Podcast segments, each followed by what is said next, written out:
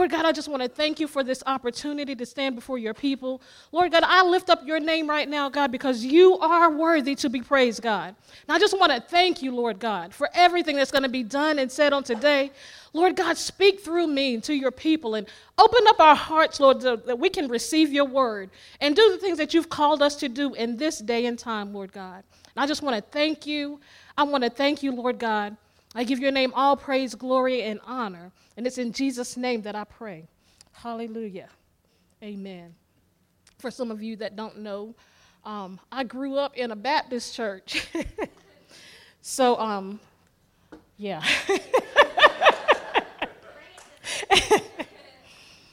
Obviously, I am not Tom Raven, if you didn't know, even though we look somewhat similar.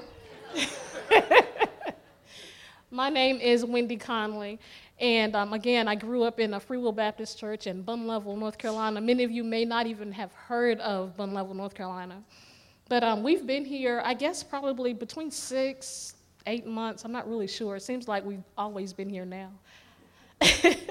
you guys are like family to us, and we just we've loved being here and love interacting with everybody, even though I may not know your name personally, um, and I'm trying, I'm learning.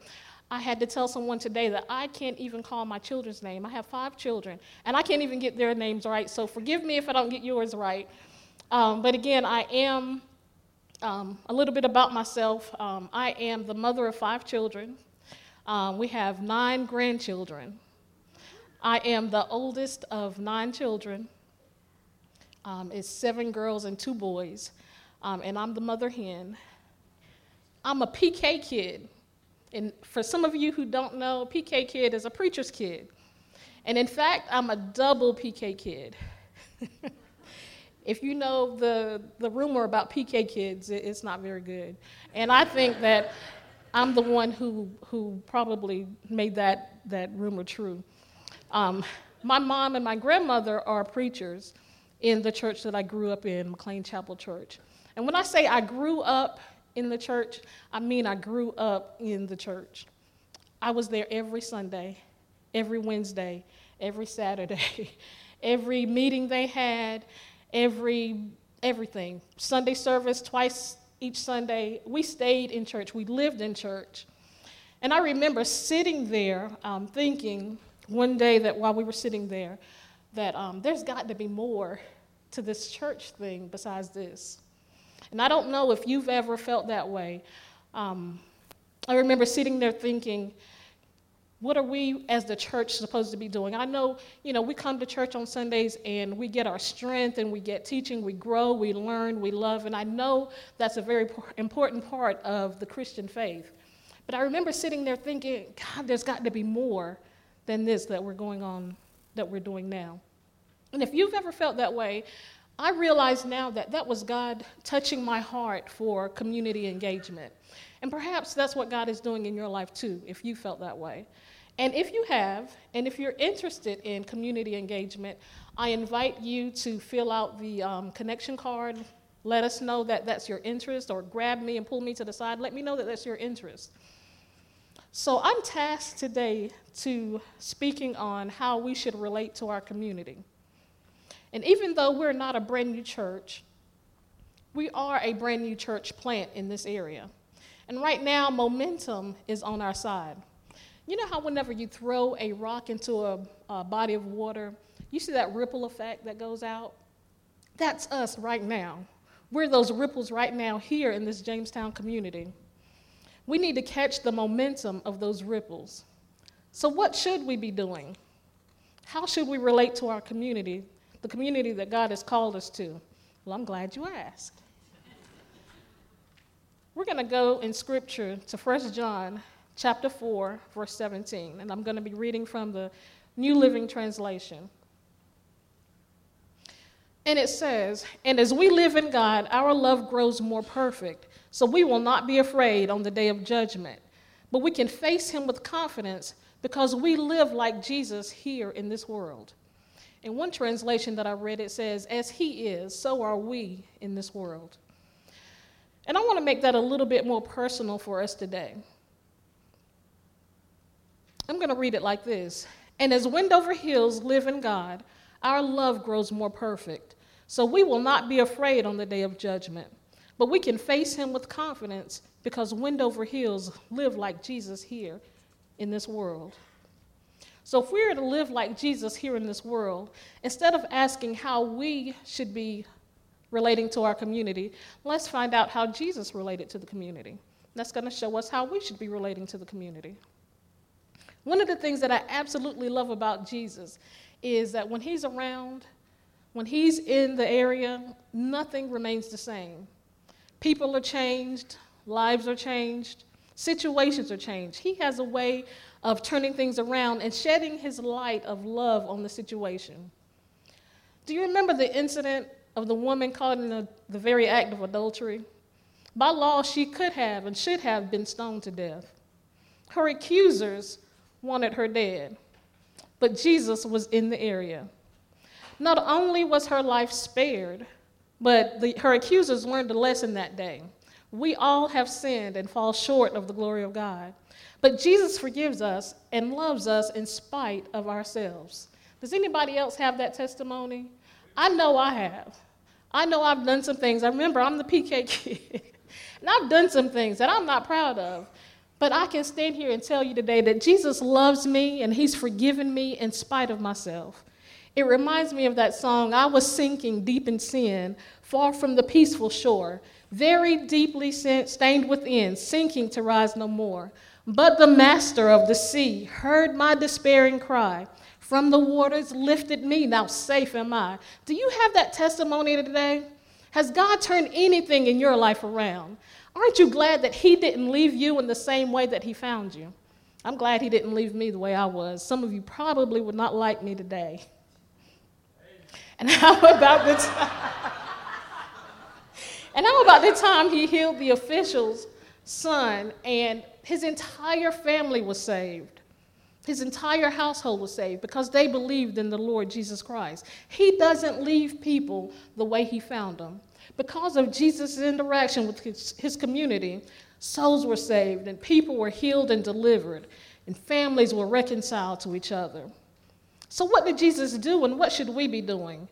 Well, let me first say that it isn't the miracles that he performed that changed people's lives.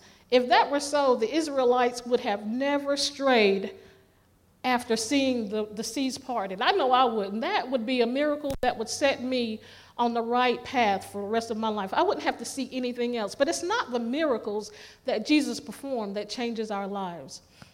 The thing that changes our lives is because Jesus, when he relates to us, he relates to us by meeting our needs. And that's one of the things that we as a church need to be doing in this community. So I'm going to share with you today three things that Jesus did relating to the community. Number one, Jesus met emotional needs. 2 Timothy 3 and 1 says, You should know this, Wendover Hills, and I'm making it personal again, that in the last days there will be very difficult times. Does that sound like what we're going to today? Is anybody going through difficult times? You can turn on the TV, turn on the news, you see that it's all around us. There's difficult times everywhere. Can we all agree that there's difficult times going around? There's racial tension. It seems like it's at an all time high. There's tension between classes, there's tensions between political parties, and everything is just escalating. People are an emotional wreck, des- desperately seeking something to comfort them, and we have the answer. It's all in Jesus. Isaiah 26 and 3 says, you will keep in perfect peace all who trust in you, all whose thoughts are fixed on you. So, even in the midst of everything that we're, that we're going through, in the midst of the school shootings, in the midst of the political tension and the racial tension, everything that's going on, Jesus says to keep your minds on Him, and He'll keep you in perfect peace. Now, it doesn't mean that we ignore what's going on. It doesn't mean that we try to pretend like what's going on isn't really going on. It just means that we know that God is in control and He's going to take care of us if we just keep our minds stayed on Him. I like the response from the Shunammite woman when her son had died. And that's, I don't know about you, but death is one of the most emotional things that you can go through. The Shunammite woman was on her way to see Elisha, and she could have been just a, a, a trembling mess. But whenever the servant asked her How are you doing? She said, All is well. It is well. That lets us know that even in the midst of everything that's going on, we can say that it's well. It doesn't matter what the doctors say or what the, the report you've got says, is we can say today that it is well. It doesn't matter what's going on TV, what you see on the news. God is still in control, and it is well in our souls. Psalm 23 and 4 says, Even though I walk through the valley of the shadow of death, I will fear no evil, for you are with me. Your rod and your staff, they comfort me. He meets our emotional needs. Anybody need him to meet any emotional needs today? Amen. Jesus met, number two, Jesus met their physical needs. James 2 and 14 says, What good is it, dear brothers and sisters, if you say you have faith, but don't show it by your actions? Can that kind of faith save anyone? Suppose you see a brother or a sister who has no food or clothing, and you say goodbye and have a good day. Stay warm and eat well but then you don't give that person any food or clothing. What good does that do? So you see, your faith by itself isn't enough unless it produces good deeds. It is dead and useless. Do you remember when Jesus fed the multitude of people with two fish and five loaves of bread? Before he fed them, he had already spoken to them about kingdom um, principles and, and kingdom living, and he had already healed the people who needed healing. So why did he feed them then? After you know, he had already given them spiritual food. Because isn't that the end game? We want souls saved and we want people healed. Isn't that what we're striving for? So, why did he feed them after um, he had already given them what they needed spiritually? Does anybody know why? They were hungry. they were hungry. Jesus cares about our physical needs. What good is it for us to see somebody in a physical need and say, Oh, I'll pray for you. Well, that doesn't fill me up. I'm still hungry. What does it, you know, for us to see somebody cold and say, Oh, the Lord loves you? I'm still cold. Jesus cares about our physical needs just as much as he cares about our spiritual needs. I'm going to show you just how much he cares about our physical needs. We're going to go to Matthew 25, and I'm not going to read the whole thing because it's, it's, it's, very long. Um, but in Matthew 25, starting at verse 34. Then the king will say to these on his right, Come, you who are blessed by my Father, inherit the kingdom prepared for you from the creation of the world. For I was hungry and you fed me, I was thirsty and you gave me a drink. I was a stranger and you invited me into your home. I was naked and you gave me clothing. I was sick and you cared for me. I was in prison and you visited me. So the righteous asked the Lord, When did we do these things? He responded, When you did it to the least of these, you were doing it to me. But when he addressed the others that didn't do these things, he said, Oh, it's okay. I know your heart. You meant to do well, right? Is that what he said? no, that's not what he said. He said, Depart from me. Jesus cares about our physical needs. And if we are to be who Jesus is in this world, we need to care about the physical needs of the people in this community. That's one of the things that God is also calling us to do meet physical needs. Third, Jesus met their spiritual needs.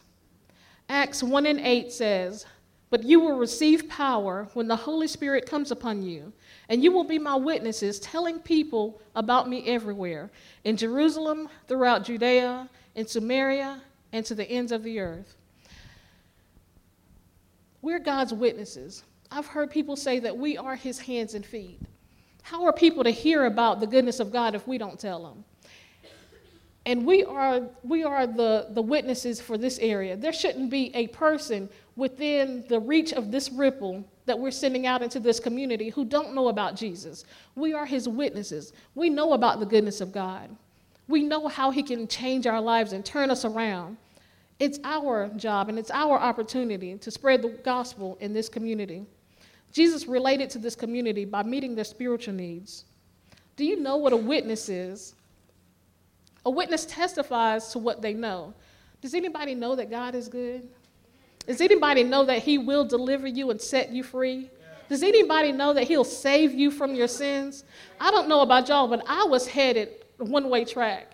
I was, the, and I was going happily. It wasn't a miserable world of sin for me. I was going full speed ahead. But Jesus turned my life around. And that's the message that we need to be giving out to this community. There's so many people here, so many people around us who are dying spiritually. And they need the word from God. There's so many things going on now. There's so many spiritual attacks going on now. People need the word of God. They need hope. We seem like we're living in a world that's hopeless and, and that has, has no idea that God wants to save them, that God wants to deliver them from what's going on. Psalms 96 and 3 says, Publish his good deeds among the nations. Tell everybody about the amazing things he's, he does. We've got to share the good news of the gospel in this community. God cares about our spiritual needs. He meets our spiritual needs. There shouldn't be one person in this area who doesn't know how good God is. So, what do I want you to take away from this sermon? First of all, I want us to pray for this community. We need to pray earnestly. We may not be able to see right away what the needs are, but as we pray, God will bring them to us. God will open our eyes and show us what we need to be doing. So pray earnestly for this community. We need to pray for the leaders, for the government, government officials, for law enforcement, especially for our schools and for our churches. And we need to look for opportunities to serve and love this community. There are things that we can do right now to serve and love this community. And if you feel like you've been led to, to be a part of that, please reach out. Please let us know that that's something that you're interested in. If you believe that God is calling you to engage this community, we need to act now. The ripple effect is, it, it, the momentum of the ripple effect is, is, is right now that we've been newly planted here. Just look for opportunities to serve God and to love this community. When Pastor Tom said that I had 30 minutes, and I've never been a 30 minute preacher, so I guess we're going to be out eating lunch pretty early today. And I just want to thank my family for coming in, and I'm going to put them on the spot right now. Can you guys stand up and say hi?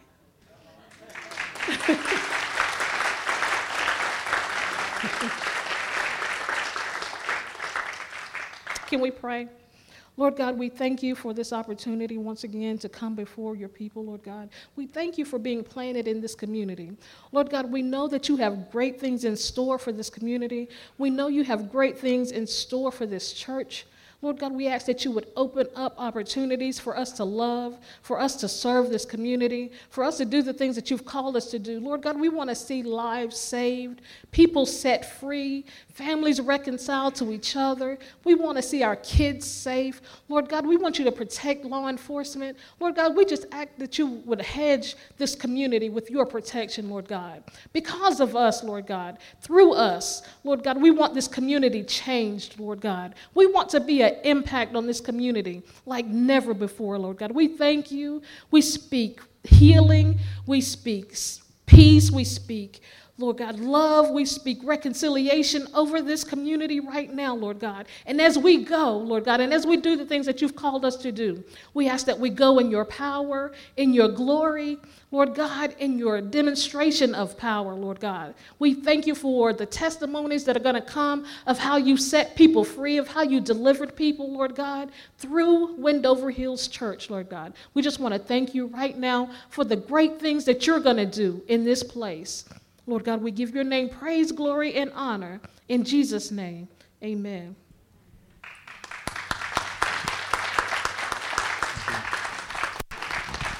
Well, thank you, Pastor Wendy. A little loud, okay. All right, so we're gonna we're gonna wrap things up by taking up our, our tithes and offerings. So